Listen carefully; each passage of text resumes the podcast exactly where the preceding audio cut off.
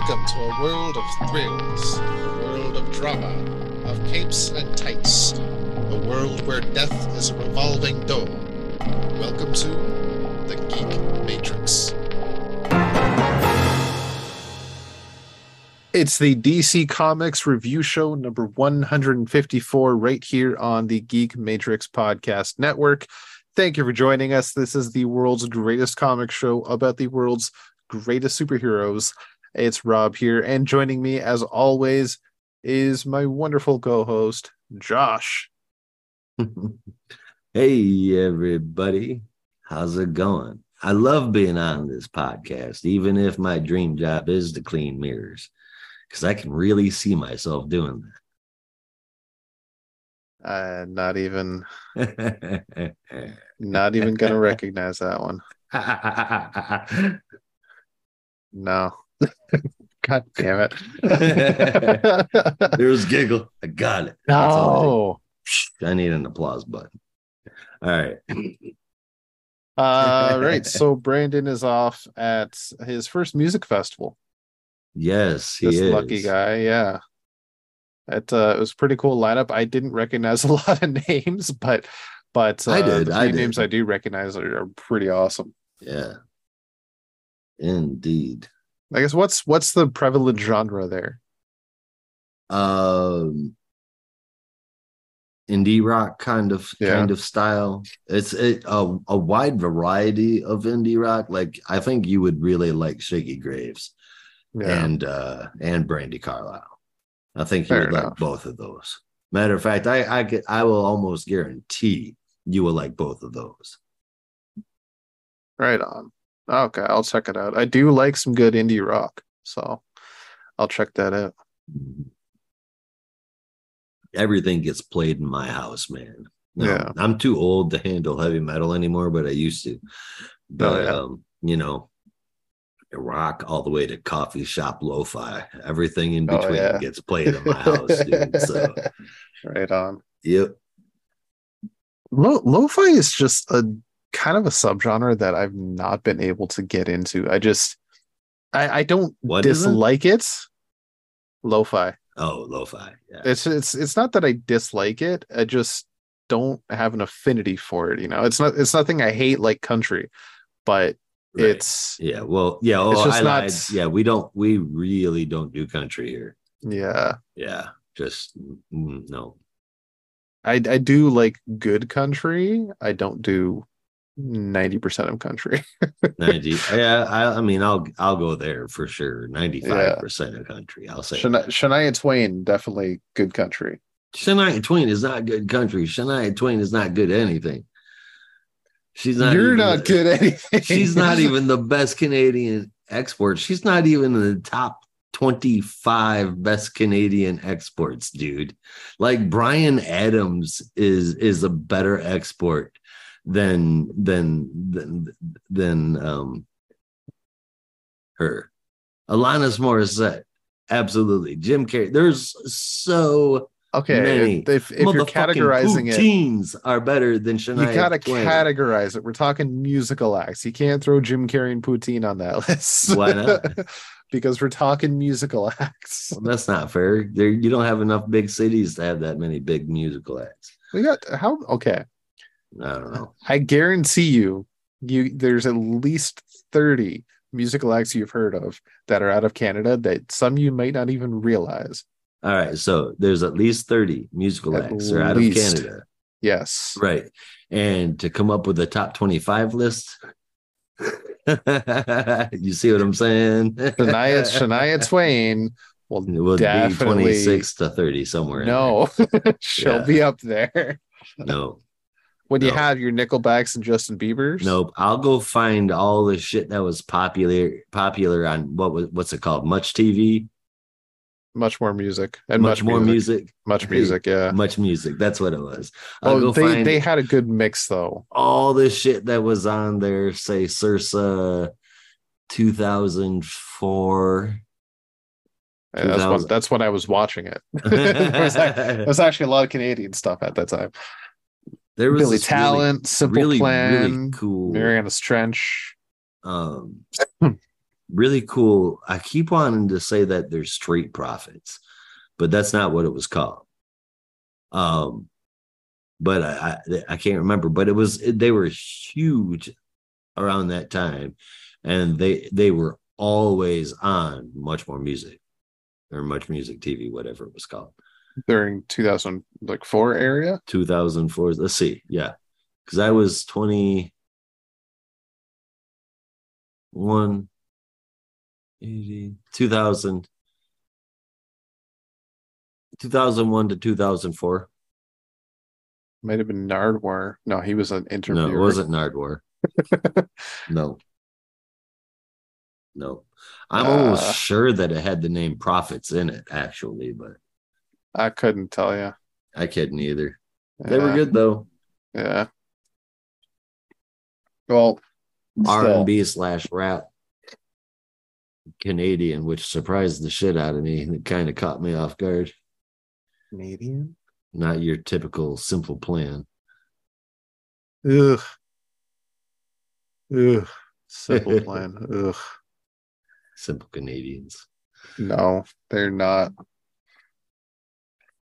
I can't. Uh, God damn it! It's it's my wife loves Simple Plan. I can't stand Simple Plan. There's few bands in this world I absolutely despise. Simple Plan is up there on that list All of bands I American despise. rejects for me.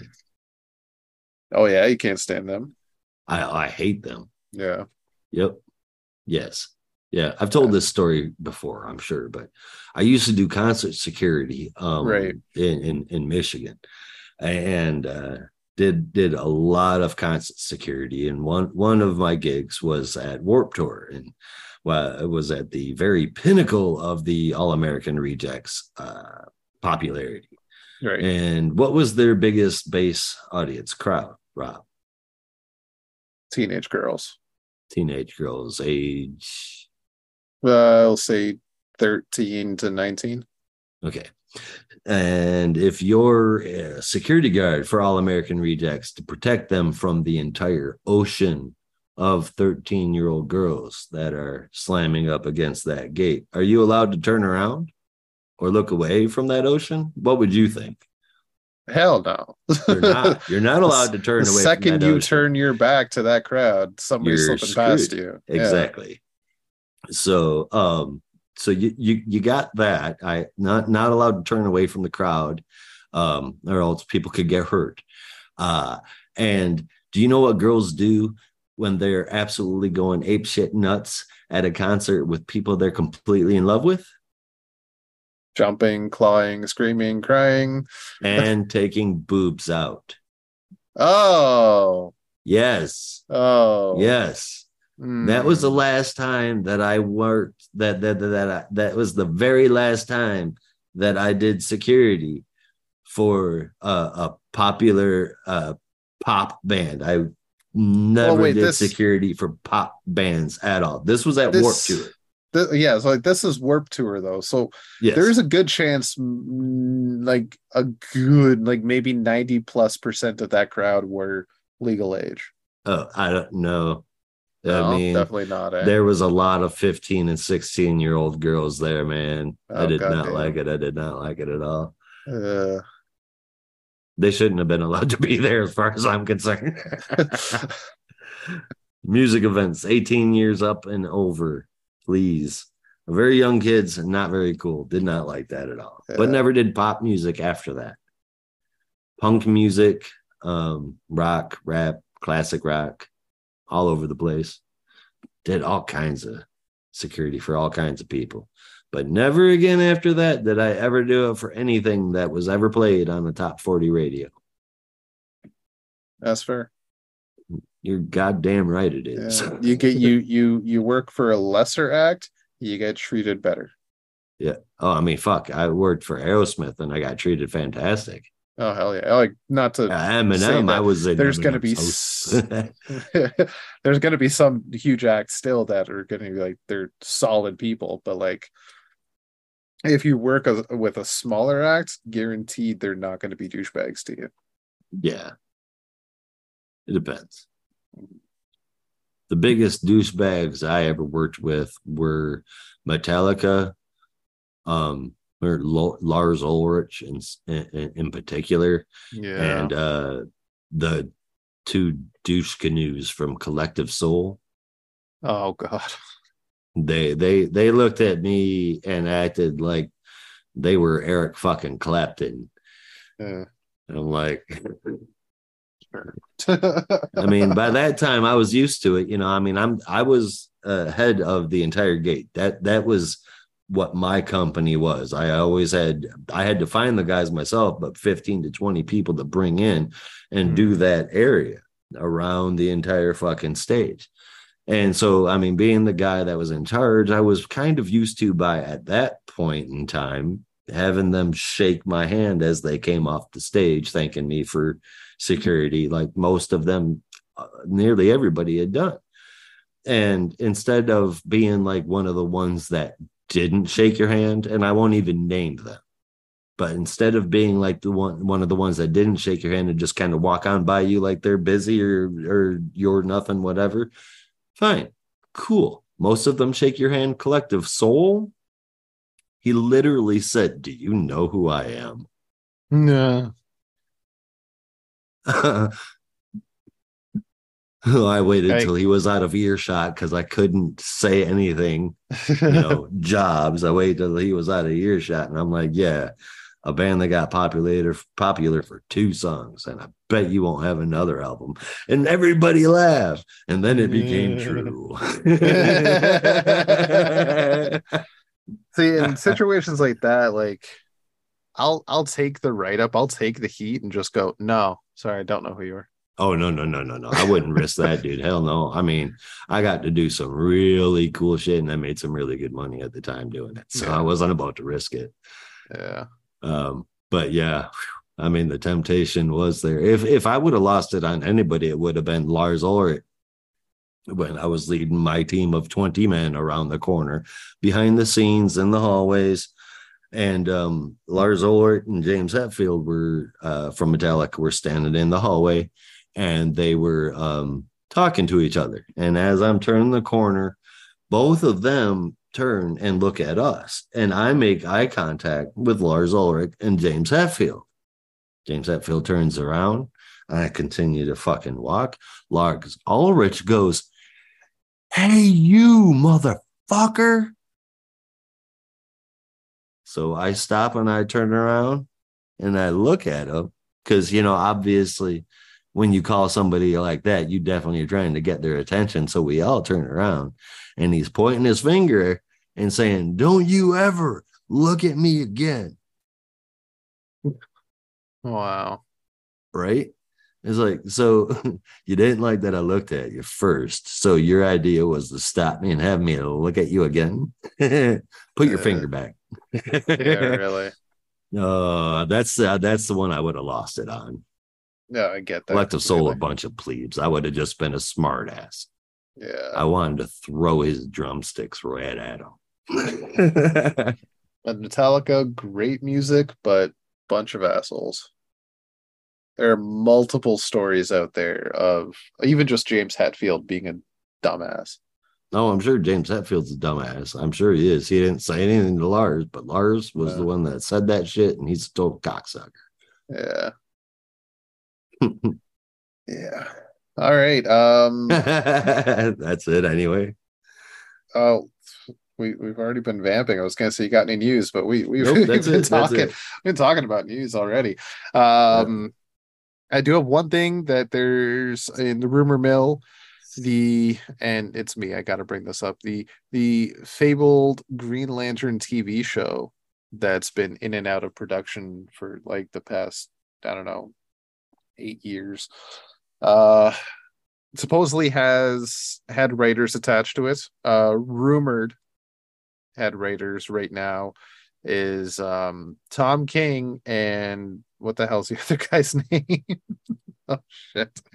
Uh Oh, David I forgot his Lindelof. Yeah. Da- Yeah. Damon Lindelof. Yay. I mean, Um, Lindelof, you can go either way. Tom King, I have no faith in. And no one ever agrees with me. The whole world will probably enjoy this. Boy. See, I, I have We'll the see. same opinion, but reversed. I think Tom King, I think could go either way. Damon Lindelof, bluff. but we'll see. We'll see how it goes. Um, We'll see how it goes. yeah. Lost was horrible. Like I don't know if I'll ever be able to forgive him for that. He's had a couple of bad ones. yeah. His Watchmen series was good, Yeah. but so that's like, because it it wasn't necessarily attached to yeah. the Watchmen universe. You Mhm. know, um, it it was, but it didn't interact with any of the Watchmen movie characters. You know what I mean? Yeah. It was just it was just connected to it, and it was done really well. So and and I enjoyed it, but um, that wasn't messing with something that's currently existing. Yeah, exactly. Like so his his recent projects are really well received where his older projects have some issues. Um but that that kind of lends itself to think that maybe this could actually turn out good. like I was saying in our chat when We'll when uh, I saw this rumor, like they have one chance of getting this right after what happened with the movie. They they have one more chance here, and if they don't get it right, there is no way in hell that there's going to be any more live action Green Lantern stuff. It's just not going to happen. yeah, at least not for a long time. Yeah, not for like not not in my lifetime. Maybe maybe when I'm 80. I, and what bugs me now is that I was starting to feel this way recently, and then I read about the same. I read read some comments online about it too, feeling the the the same opinion that the 2011 movie kind of aged well in a way, where if you compare it to a lot of DC movies you've had since then, it's really not that bad. Like I still will say that the villains needed a lot of work. Oh my God. a lot of problems, and they just did not get Hector Hammond at all. But the the rest of the cast and the rest of the story is actually pretty solid. About that fucking purple ass head, man. But Yeah, I don't know what was going on there. I don't know. Like, I, I really would have rather seen a Sinestro story.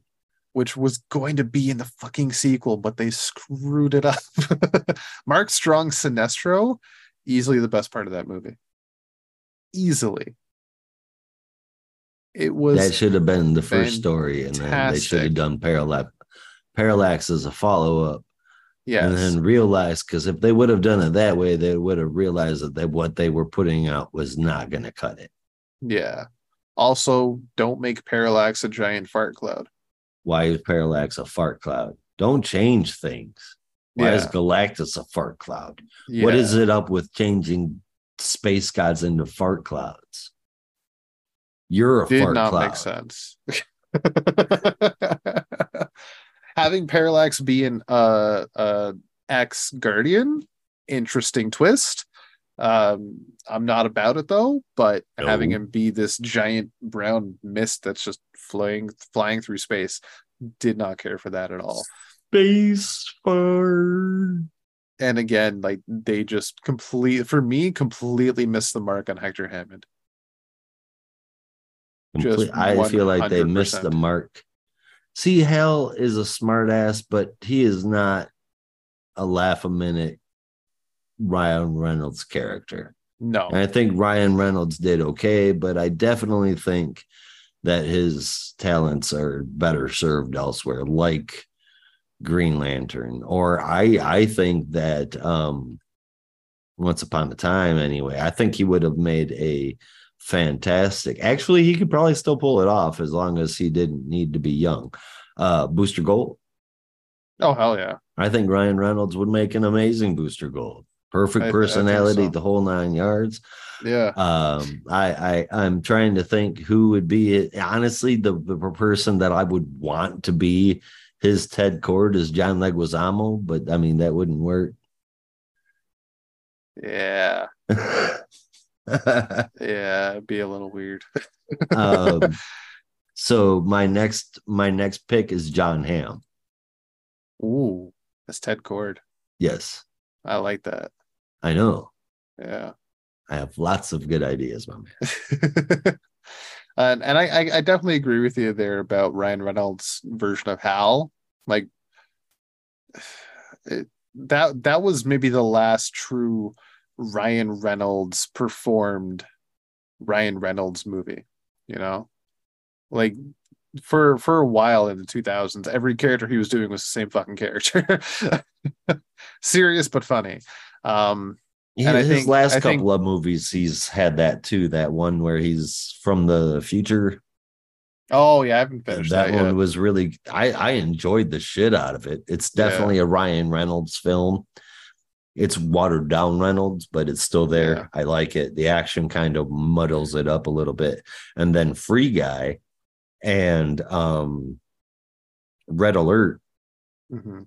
are very much Ryan Reynolds as Ryan Reynolds. Yeah. I mean, they're enjoyable. The surrounding cast are are enjoyable. Um, like in Red Alert, uh, Gal Gal Gadot and and uh, Dwayne Johnson and Ryan Reynolds they they work really well together. Yeah. But I find in in those movies Popcorn movie.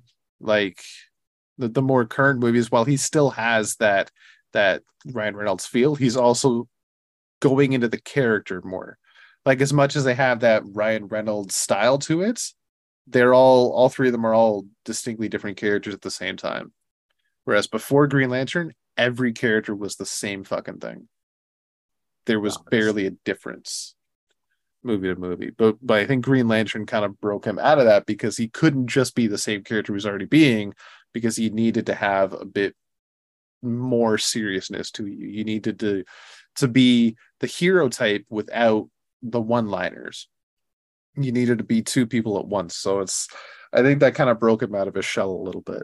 Yeah. um and then we got deadpool and the rest is history then we uh, got Deadpool, and the rest is history. Yeah. Josh Brolin, Hugh Jackman, uh, um, Hell yeah. Zazie Beetz. Hell yeah! I mean, yeah hell yeah. Hell yeah. And Uh, and if we didn't get Ryan Reynolds as Green Lantern, it would have been Jack Black, and I just don't know how I feel about that. I don't know how I feel about that either. Yeah, Jack Jack Black was a little too portly to be a Green Lantern at that particular point in time. Yeah, and he was going to be Hal Jordan. I just like, I really. I mean, don't know maybe if he was Kilowog. Maybe. I, could think I that. would enjoy. G'nort. See, Jack Black is G'nort, Kilowog, or Yar- Larfleeze. Oh. Because Larfleeze be He looks so odd. He would have to be CG, right?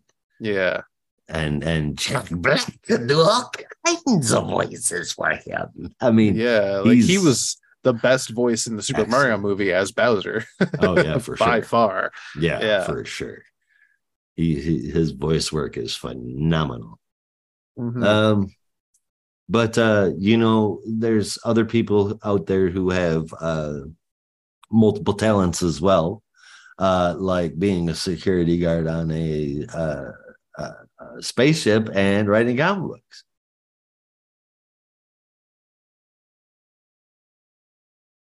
you Like lost Michael me. Dorn.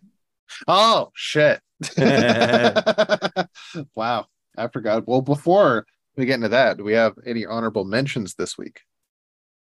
You're right. We do. Um, I got two. Knight Terrors Black Adam number one. It's a more interesting premise than what I've seen from the Joker and Poison Ivy, if I'm being honest.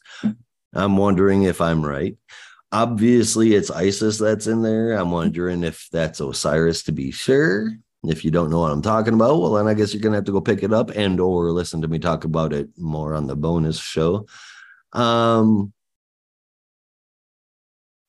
why Batman is showing up in full costume at the end with bats hanging on strings. I'm not going to tell you any more than that. You Yeah. got to read it to get it. It's That's awesome. I really only enjoyed part that that last page is the only part I found interesting. and then there's Knight Terrors Ravager. Um, I like that Brisson wrote this. He is officially the go-to guy to write anything and all things Deathstroke. Period. Um, I liked it. The weird ass evil Deathstroke Grant and Joseph was pretty damn creepy. Uh, the twist at the end of the issue was cool. It was simple, but I didn't see it coming. Um, it was done really well. Uh, this is easily, this is probably my favorite of the Knight Terrors book this week, including First Blood as a whole. Um, I, I like straight up, I'd give this issue at least an eight, uh, just because it was done so well considering the characters. You know, fucking evil Deathstroke Grant and Joseph looked creepy. Oh hell yeah! Uh, mm-hmm. Ravager issue, uh, the Ravager issue was really good. Yes, really drawn well is. Uh, you want to talk about nightmare shit? That's where the, that's where it shined right there. yeah. Uh, all right, now we can go talk about Worf writing uh, as Steel in Steelworks number two, brought to us by Josh. Hey, yeah, it's written by Michael Dorn, not by Worf. Um, art team from Sami Basri, Vicente Cifuentes, and Max Raynor on art and colors by Andrew Dalhouse and Matt Herms. Rob Leigh letters and a cover from Clay Mann and Arif Prianto. Clay Mann, I am pretty sure, is a supervillain hiding in plain sight. Picking up from last issue.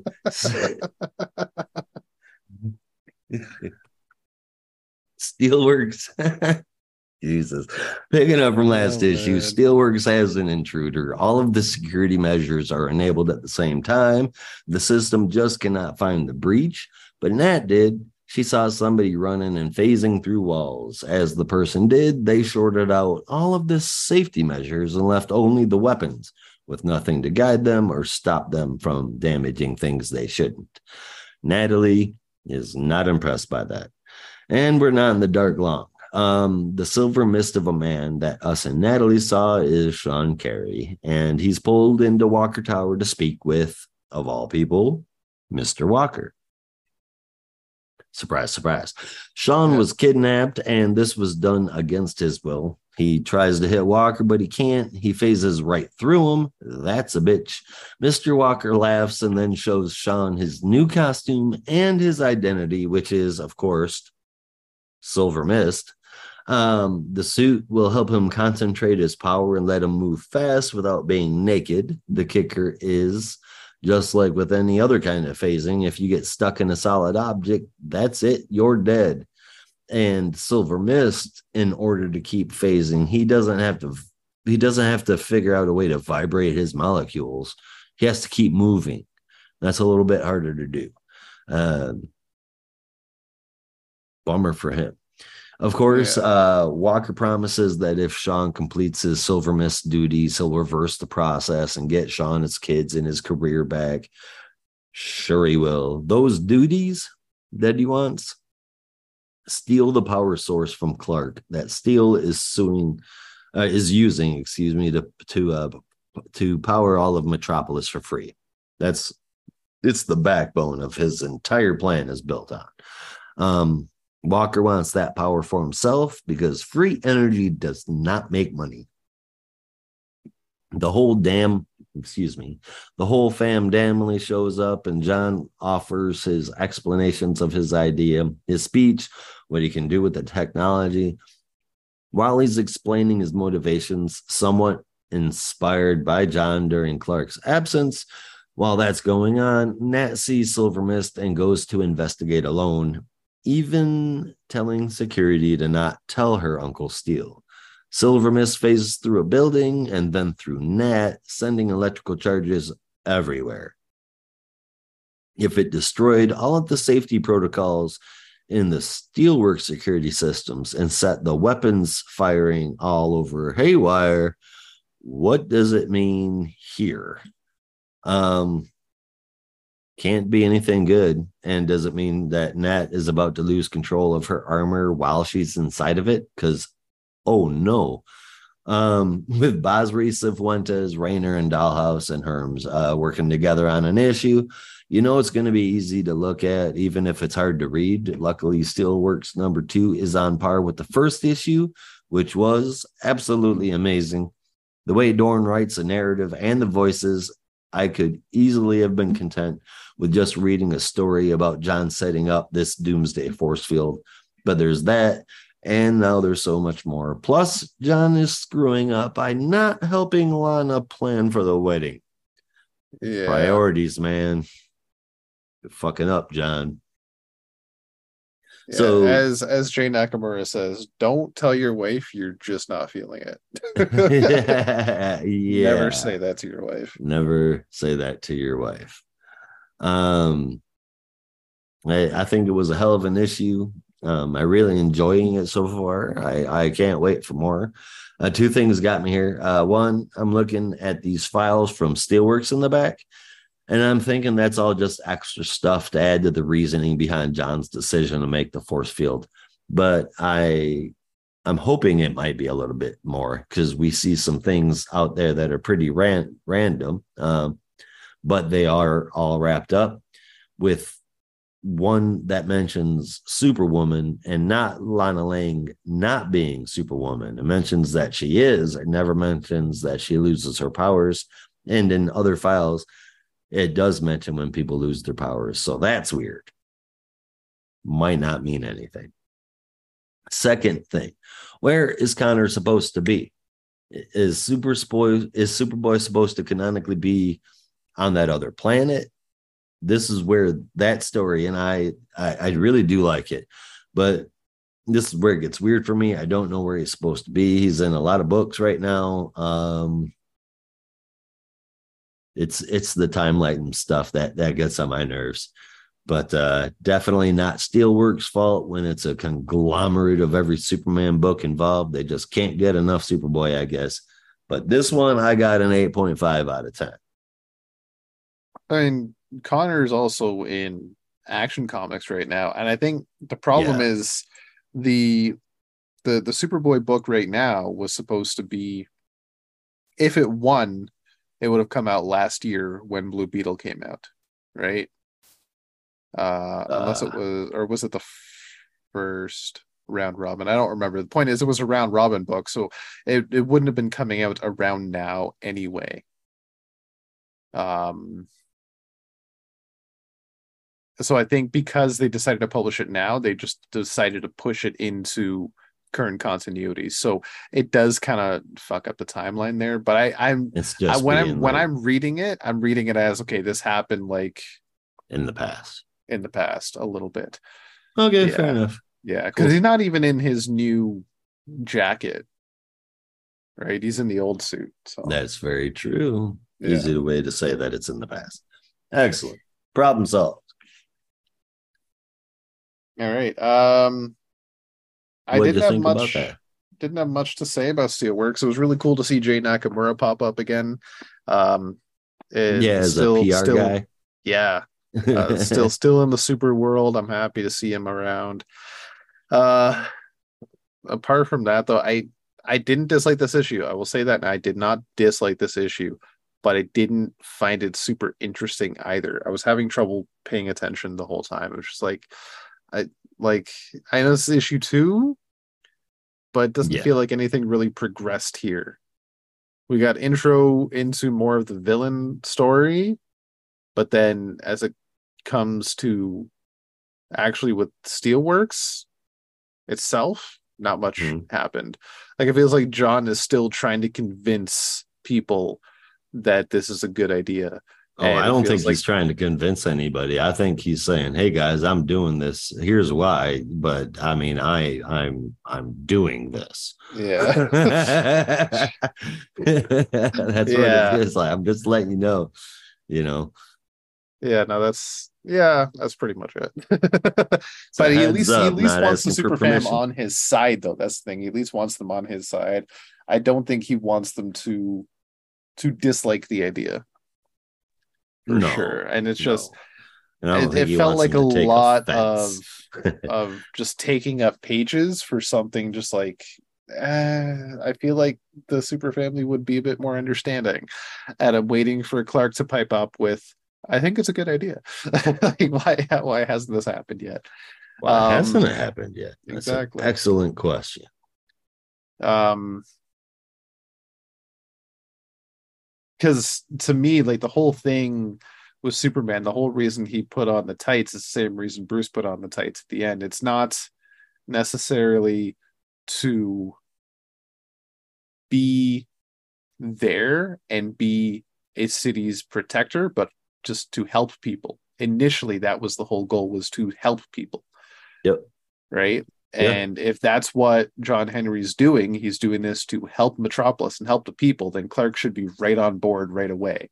Like this is we're doing this to the point that we don't need to do it anymore. Right. You have to be careful. That's the end game. Uh, bro, you got to be careful with that kind of logic, or else you end up supporting Lex Luthor. Y'all, y'all see my head, right? That's oh man. I do. Help me, help me, please. I'm in league with a supervillain. Easily my best cosplay to date. Um yeah, but No. like Lo- so for for Batman, that's his end game. sure. Yeah. for Batman, definitely that's his end game. He's always said like he wants to fight till there's a Gotham that's at peace, that to the point that Gotham doesn't need him anymore. But then the next creator will come in like Batman will always be around. Terry McGinnis, like okay. so Bruce just fails. But with Clark, like there's there's a fine line always need a between Batman. Exactly. Yeah. There there is there is a line between a okay, a fine line between uh help Metropolis till it doesn't need our help anymore and get us to that point, but don't go away. You know, like get to a point where Metropolis is just safe and you don't need to be paying attention to Metropolis 24/7 and feel like you need to oh. be prepared for the next attack. But like if there is one, you're still right there. You're still right there and you're still going to be there to help. But get help get those people to a point that they can just live their lives carefree, not in fear of when is the supervillain going to bust down the door to my office and kill everyone. And it sounds like that's what John Henry's doing. It does. Which- it sounds which- like that. Yeah, which I'm like- all for. So I'm surprised Um, that Clark hasn't spoken up yet. But that's that's just my take on it. I could No. be completely wrong about Clark here.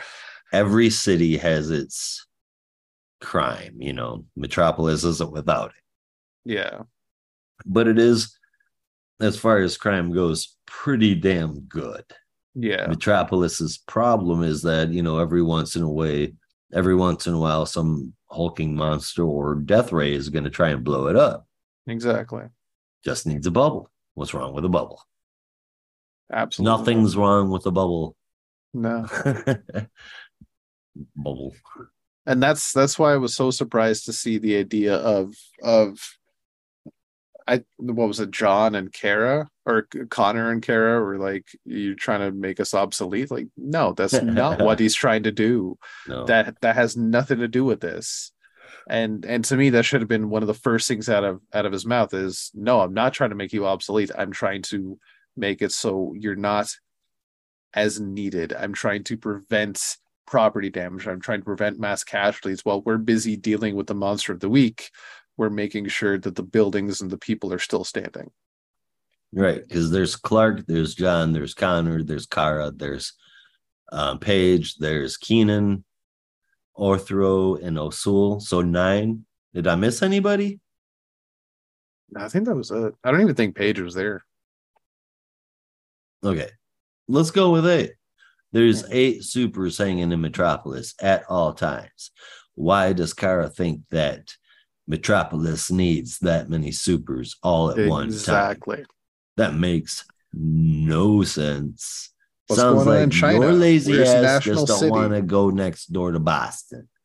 Boston needs help too. What's wrong with you, Kara? Fucking ignorant. Huh? oh God. Oh man. Um. Oh man, but yeah, I mean, I I wish I wish you were enjoying it more, but maybe something will Oh, happen in the upcoming things. I I uh, I'm hoping. I'm, I'm hoping, hoping. It just It's- it it's was just kind of dull. This issue was all. It's got good bones. It does have really good bones. Like It's I can definitely bones. see this this book excelling. Just this issue was just a little dull for me. There's a lot of, I, I almost want to say exposition in a way. Just Kind I need, just, I need more substance. you feel like it was over explaining what was what the whole plot was basically taking too long getting Pretty that much. explanation out Yeah. Yeah, i can that, see that, that, that whole three or four, maybe even five page scenario that we were just talking about with the meeting with the supers. And we're just watching John Henry talk about the plan over again. it's like, why are we doing this? um, but it still like looks really good. Um, 7.75 out of 10. Still enjoyable. well that's a definite fair score definitely fair mine was 8.5 if i didn't give that already Right on. um i'm starting to think that an attack from outer space might be one of john henry's greatest nightmares what do you think rob Uh, I think we should take a quick commercial break. Oh, he's right. We should. We should. Huh? Imagine not taking a commercial commercial break. Now that That's a nightmare. that would be a nightmare. All right, stay tuned, folks. We will be back. And we're back. Thank you for sticking around. Uh, we we uh, needed to take a little break because McFarlane Toys just revealed today some new toys, and we got excited. Glow in the Dark. Glow in the Dark Swamp Thing and John Stewart. Uh, hell yeah. I'm I'm kind of annoyed that this John Stewart is the same John Stewart they've already released twice. In fact, the accessories that comes with this glow in the dark version is the exact same accessories that come with the endless winter version. Yeah, but this one glows in the crap. dark. Yeah. So- The Swamp Thing was previous released as well. Oh yeah. Yeah, you can get the the non glow in the dark version for thirty dollars. Glow in the dark version pre order at Amazon right now, only at Amazon, fifty dollars. Yeah. Which you know, I mean, that's cool, and It's it a is mega very fig too, limited. right? Say again. It's a mega fig too. I think like it it's is a mega oversized. Yeah, yeah. Those are gonna be more expensive. yeah. And I mean, it is limited production. There's three thousand of them, so Yeah, same with John Stewart. Yeah, makes them a, worth a little bit. Unless you're in Canada, where everything costs a thousand dollars. Yeah. You want a hamburger? Uh, Not if it's imported. like I, I go on Amazon. It's only available on US Amazon. And I I I'm able to order from US Amazon, but after import fees and shipping fees, $80 after exchange rate too. $80 Canadian I'm paying. It's priced at 30 American. Yep, thirty dollars American, twenty nine ninety nine. And probably with Prime as well. So no shipping fees. You're just paying the 30 bucks plus tax and that's it. Yep, I got to pay 80 freaking dollars because I'm three hours away from the border. Son of a bitch. And I can't even get- if I ordered it and then sent it to you? No, no, definitely not. It would be a hell of a lot cheaper, I think, actually. Why don't we do it like that then? All right. Well, we'll talk. We'll talk about All it. then. right, we'll talk about Yeah. that. We'll talk about that. Let's talk about Joker. Yes. Before, before, just one more thing. Ah, ah, ah. Okay, can I can can I just bitch about the fact that that this this whole thing is kind of pissing me off. I'm not even able to order Sinestro Corps Batman because it's Target exclusive and Target fucked up when they came to Canada, so they ain't even here anymore. So I'm just not able to get it. How is anybody outside of the US supposed to get these figures, Todd McFarlane? You wanna tell me that? You gotta have a friend that lives in the U.S. What if you don't? I sure I do. I have a few friends, but what if you don't? You know, like it's such Socialize. Get your get your ass on Reddit or nonsense. 4chan. You'll find somebody to talk to. yeah. As it's it's a big pet peeve of mine when these 4chan if companies cool. yeah that these companies decide to just be in one country and that's it. There's fans all over the world. Maybe like spread your love a little bit. Yeah, like it's the 70s, you're hitchhiking across the country. Yeah, man. Yeah. Yeah, man. yeah, man. Yeah. Anyway, Anyway, We're- what, man? we're taking we're taking a mm. look at the Knight Terrors events. Well, that's the wrong tab. Hold please. That's funny, man. All right, I'll get out of the 70s. We're good. You you you sounded just like Tommy Chong. That's who I was incorporating, man. I fucking love Tommy Chong. You know what I'm saying, man? Leo, man. You're the Don't best. take those. oh man, I love No, that. that's. Ajax, man. What are you doing? uh, Yeah. Good stuff. Good stuff. Love all the old Chong, teaching Yeah. Chong movies. All right, so uh, Knight Terrors, the Joker. We're taking a quick peek into the Knight Terrors events. If you want to learn more about it, be sure to check out our bonus subscriber edition episode, which you can access by checking out our Discord page and subscribing for only $2.99 a month. You get access to the Discord, our bonus review show, and a little bit more, including chatting with us whenever the hell you want. yep. I All you got to do always is pop a pill and enter the matrix. Exactly. Pill costs two ninety nine a month. I'm up at 4:30 Eastern Standard Time, and then people go to bed at like 1 a.m. So there's pretty much someone to talk to all the time. Pretty much. yeah. So some of us have insomnia and never get to go to bed. Yeah. All true. but, I get to uh, go to bed. I get a couple hours of sleep every night. Well, that's good. But um, yeah. Yeah, Night. Terrors. Knight terrors. So this um this is written by Matthew Rosenberg with art from Stefano Raffaele, with colors from Romulo Fajardo Jr. and letters from Tom Napolitano. Uh, very simple one. Uh, we open on a stormy rooftop in Gotham City. Joker and a couple of his cronies are fighting Batman. Uh, Batman charges a Joker. Joker dodges to the side. Batman slips on the rain and cracks his skull open and then slides down the roof and Whee! falls onto a car and he's dead. Done. Oh, not not even on a car, on the on the pavement. Sorry. Yep. Splat. Yeah. Yeah, he's just dead. yeah. so yeah, Joker Literal header. Batman. Pretty much, yeah. Um Joker decides to take the body uh back to his apart. Well, honestly, they go to a diner first, and Batman's just sitting there, not even weekend at at uh, Bernie's and it just straight on head back, blood all over the cape and cowl on the the the bench at the diner, just like Mhm. dead as as a bat. Um, that is but- a bat. yeah. Uh, Though to be fair, everybody else in the diner is also dead because it's the Joker. Well, um, I mean, Yeah, naturally. exactly. So Joker takes the body, hides it in his closet at home, and just tries to figure out what the hell he's going to do with his life next. Because part of the fun is just fucking with Batman, and with no Batman, like what's next for him? Tries to be a pirate, doesn't really uh, find it, and just doesn't want to do anything. Doesn't want to commit any crimes. He just wants to sit around and and watch reruns of uh, various shows. No, So- it's not various shows. It's Real Housewives of Metropolis. He wants to watch Real Housewives of Mis- Metropolis. He's that bored.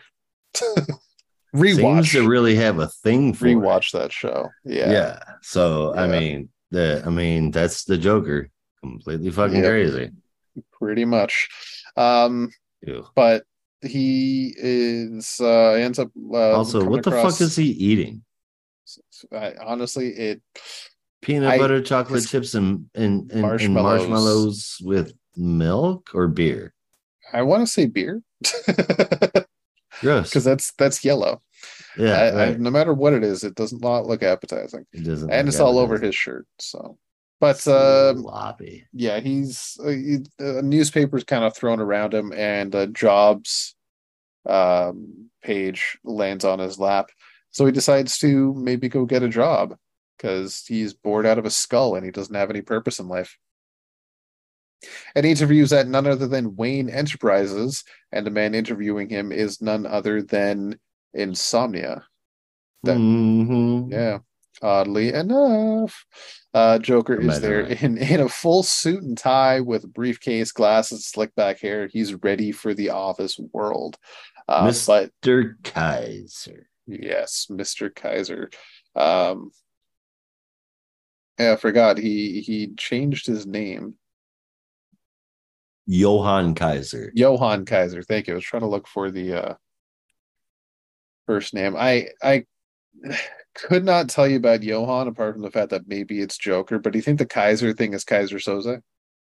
no, I imagine that it's if it's Johann Kaiser, it's J A J O from the first, K from the first, and then E R from the last. Yeah, The Joker in there, or just the just the initials J K is just kidding. Yeah, true. Fair enough. Uh, so he gets the job quite quickly, and Why uh, did you think it might have been Kaiser Sosa? because it's uh like alternate identity and like pretending to be someone else. Ah, gotcha. Yeah, Okay, the That whole be- big ruse, nobody knows who he really is, kind of deal. that would be Yeah, fun. but Okay. may- maybe a little deep, maybe a little bit of a deep cut there. Um, so he goes on the the Wayne Enterprises database and tries to just steal stuff, but it doesn't work. Uh, ends up talking to what I can only describe as the secretary from Ferris Bueller's Day Off. uh, working in the cubicle next to him. Honestly, that's the voice I heard when I was reading this lady. Um, trying to explain to him what it is they do, and just like Kelso trying to figure out what his dad does on the Take Your Kid to Work Day episode of that 70s show, just doesn't figure it out. But eventually, he just does a good job. Oddly enough, and he keeps moving up the corporate ladder, despite the fact that he's clearly insane uh, but every insane thing he does is blamed on somebody else, including murdering someone with a microwave, uh, and eventually becomes like uh, some next level executive and is just doing well at this job and becomes really invested in the corporate world down to the point that he runs into his old uh, cronies and they're just like, "What the hell happened? You thought you were dead." And he brushes himself off and just goes right back to the world. He doesn't want to commit crimes. He's just invested in the corporate life at this point. Uh, but all the while this is happening, there's been reports of Batman sighted around Gotham, stopping crimes and helping people. Uh, but as Joker knows, that's impossible because Batman is hanging up in his closet, still dead. Uh, all the while, Bruce Wayne is being talked about in the public eye. So, what the fuck is going on? Very good, because Joker does not know. Exactly. As we know, this is just a nightmare world. So none of it's real. Right. but um it's still fucking interesting. Like I, I I honestly thought it was hilarious at a good number of moments. It was one of the few tie-ins I was actually excited about, and for me, it did not disappoint. Like I thought this was really good. The The art was well done. The story was well done. I really enjoyed it. It got an eight point five out of ten. I, I can go on and on, but all I'll talk about is the gags and the jokes, which Right. is is fine. But like, they're they're how interesting that is to talk about. unsatisfactory jokes to the Joker, and that's what made it kind of sell so good. Yeah, Um, the story was weird, but it was good. Um, it's very much the Joker kind of story. yeah, exactly. I mean, this Yeah. is exactly what you would expect. I I cannot I have absolutely no idea what direction the next issue, the final issue is going to take. But I'm going to be there for it. Uh this was not as this it was not as funny as I thought it was going to be, as in like riddled with one-liners because I really thought it would have been. That's Rosenberg's bread and butter right there. But Yeah. even the laughs are kept to a minimum in the dialogue itself. Like when the Joker laughs, it's never it's yeah. you know it's It's every, everyone is- else around him is doing the big laugh because he's just saying stuff that he does, and everybody thinks it's hilarious, even though he's serious. right. Yeah. yeah. Um but I, I mean, I, I didn't mind it. I liked the way that that was done. Um, Yeah. it did make it funny in that way. It was entertaining to see exactly how he would be handling it. We all know it would not be good, but this is a funny way to do it, and it feels real. Mhm. Um, it wasn't stellar. This isn't a book that you're gonna remember forever, but it was damn good. I did dig it. I gave it a 7.5 out of 10. Yeah. Like if you have a psychopath like the Joker, what would his nightmare be? A main mundane fucking life. Yep. Apparently Yeah. him and Poison Ivy have something in common. Yeah. All right, so with that, we're moving on to our last book of the week, which is Adventures of Superman Jon Kent, number five. Hell yeah. Yeah. Yeah. Yeah. Yeah. I can't do it. Yeah. yeah. Oh, hey, night. Yeah. Yeah. All right. Adventures of Superman number five, not Adventures in LA. Written by, I don't want to hear about Adventures in LA. Quit it, you dirty bastard. Written by Tom Taylor, Clayton Henry as the artist, and colors brought in by Oh, Jordie God. Bellaire, Wes Abbott letters, and a cover from Henry and Marcelo Maiolo. Most of the books we detail on the show, you won't be missing much from the story, even knowing what's happening, but they are still worth a read. Um, but man, this this one was really good. It's it's paced almost as fast as deceased. Um, it's the perfect balance of pace in this series for as big as the idea is. So I'm not going overboard. Seriously, go read it. This summary sounds short, but it's not. Um, the issue kicks off with Jon at the insurgents' secret base, the insurgents being Batman and company. Uh, basically, Batman, Catwoman, Harley Quinn, and Babs, Batwoman or Batgirl. Um, anyways, Jon's there, and uh, they're telling Jon what happened with Clark, what happened that turned him to the way that he is here in this injustice world. Of course, it takes Jon very little convincing um, to be the better Superman, make the obvious decision that Clark is wrong, and sees exactly where every line needs to be drawn because he is not forgiving when it comes to Harley. He tells her no. Flip to Damian, who has kidnapped this world's Jay Nakamura. Clark isn't cool with it and says, let him go. Damian launches into a huge spiel. I put a tracker on Jon. Let's attack. Clark waits until Jon is gone. Although Damian is not a fan of that. Um, anyway, that's when after after Jon is gone, they they they swoop in the whole damn team on the insurgency. They capture uh capture Bruce, Selina, Harley, and Babs, and uh put them out in the public on the public square. and um Selina and Babs, it's announced they get jail. Bruce and Harley. Tomorrow is execution day. Rutro, Bat Boy. Um, that's it. That's the book that's what happens. Um, but like I said, it, it it sounded super short, but it, it there's more to it than that, and it was good. Um, not stretched out for no reason. But like I said, that's the book. It's top of the game injustice writing. It fits no it fits very nicely in there with the lore.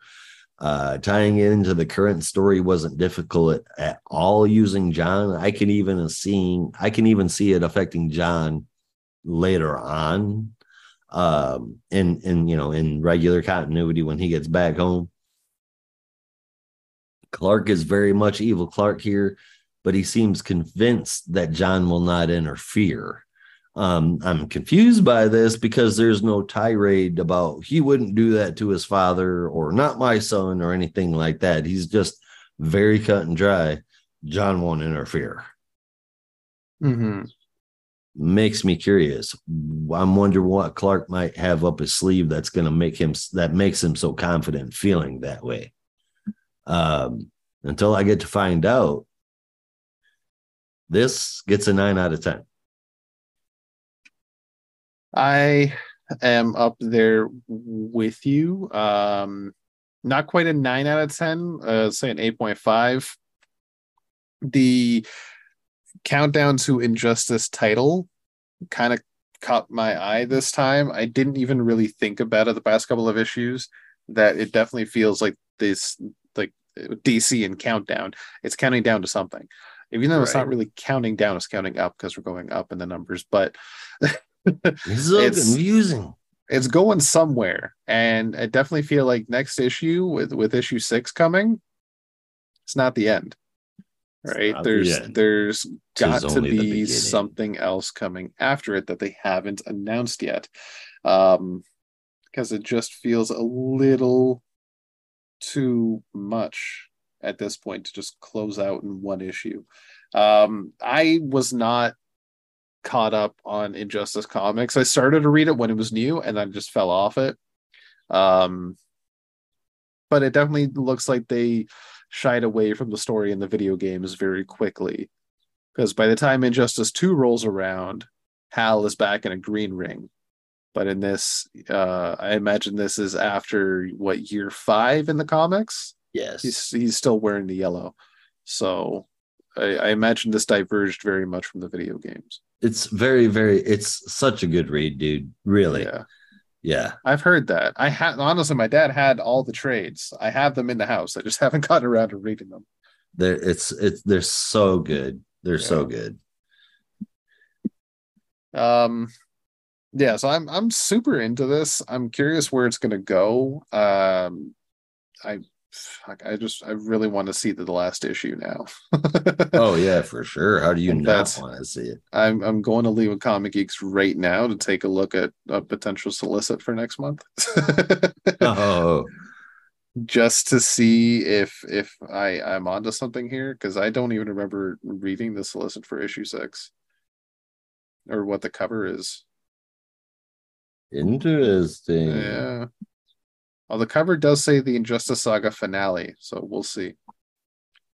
Interesting. but it is The 32 pages. Saga finale, and it's well 32 pages. All right, so we got time to fucking clean some shit up here. But, but apparently every issue was 32 pages. So really?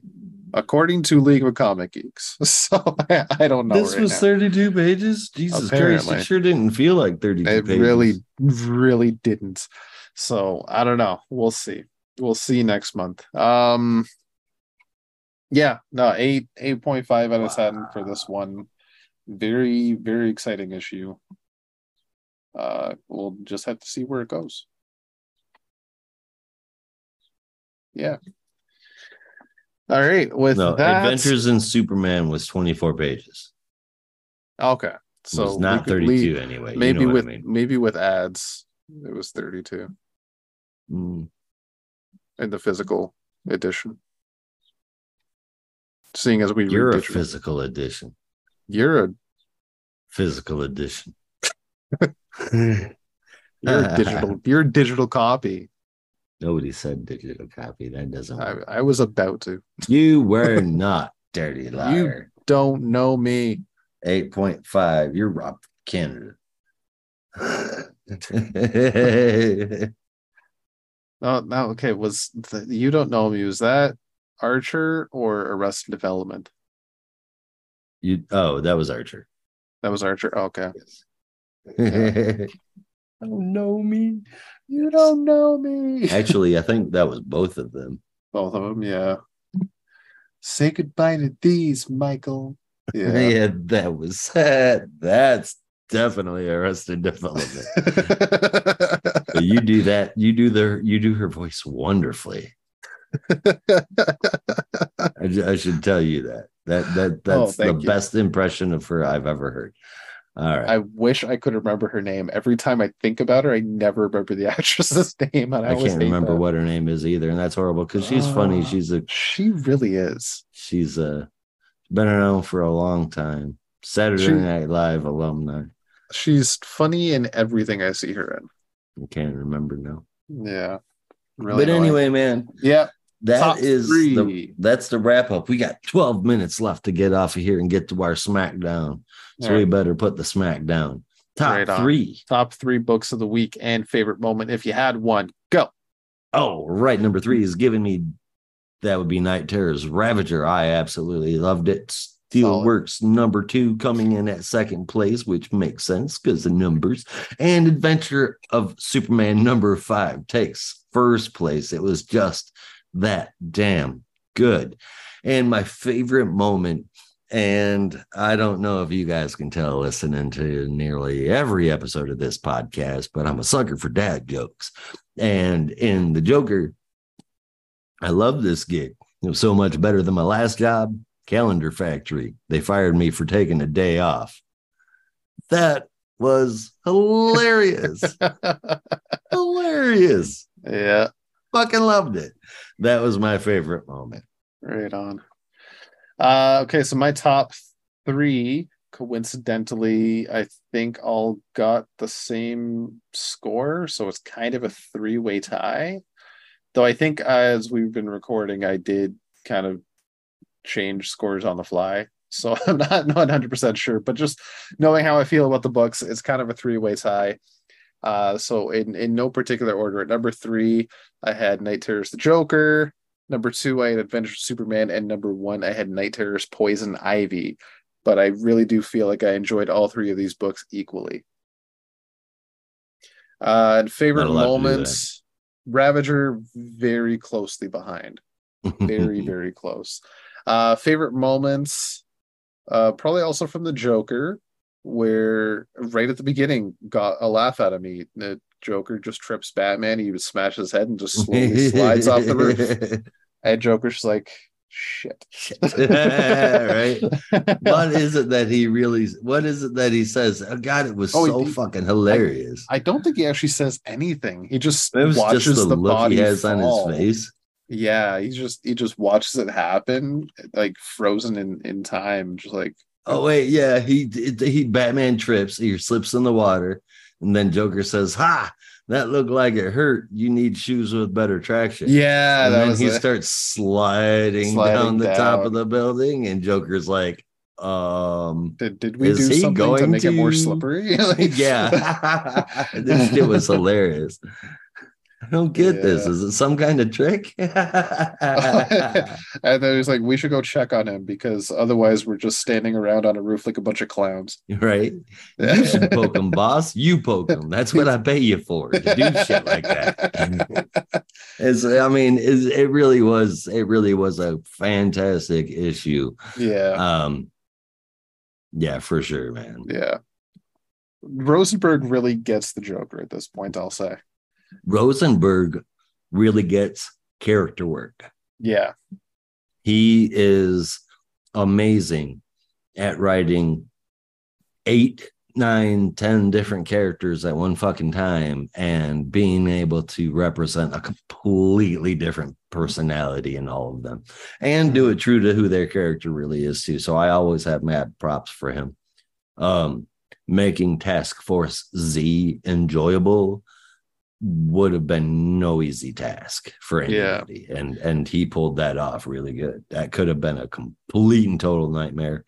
And I I enjoyed the hell out of it, even if yeah. you did keep calling it Zed. I was gonna say, better yet, making Task Force Z enjoyable, also a, uh, a difficult task. and it just dawned on me because uh, he's currently writing Joker, the man who stopped laughing, and the whole mystery there is which Joker's real. They don't even show you in this which Joker is asleep, so you don't know which real Joker is. They right. open up already in the nightmare. Yep. That is bloody brilliant. Fucking dicks. but you got you got to respect that man because DC has cooked its own goose way more than one time, especially lately, just completely ruining stories. Yeah. And um, I'm glad Rosenberg or Rose, but I'm glad he is on on top of it and keeping uh, keeping the storyline straight, man. Yeah. I think he also wrote the puzzle box, didn't he? Yes. Yeah. So this man just loves the Joker. I'm all for it. All right, folks, that is our show. Remember, if you feel like supporting us, check out our Discord server for only $2.99 a month. Visit our website, thegeekmatrixpod.com, for links to that did our Twitter, Instagram shows, and more. So be careful out there. Remember, in the Geek Matrix, you are not alone.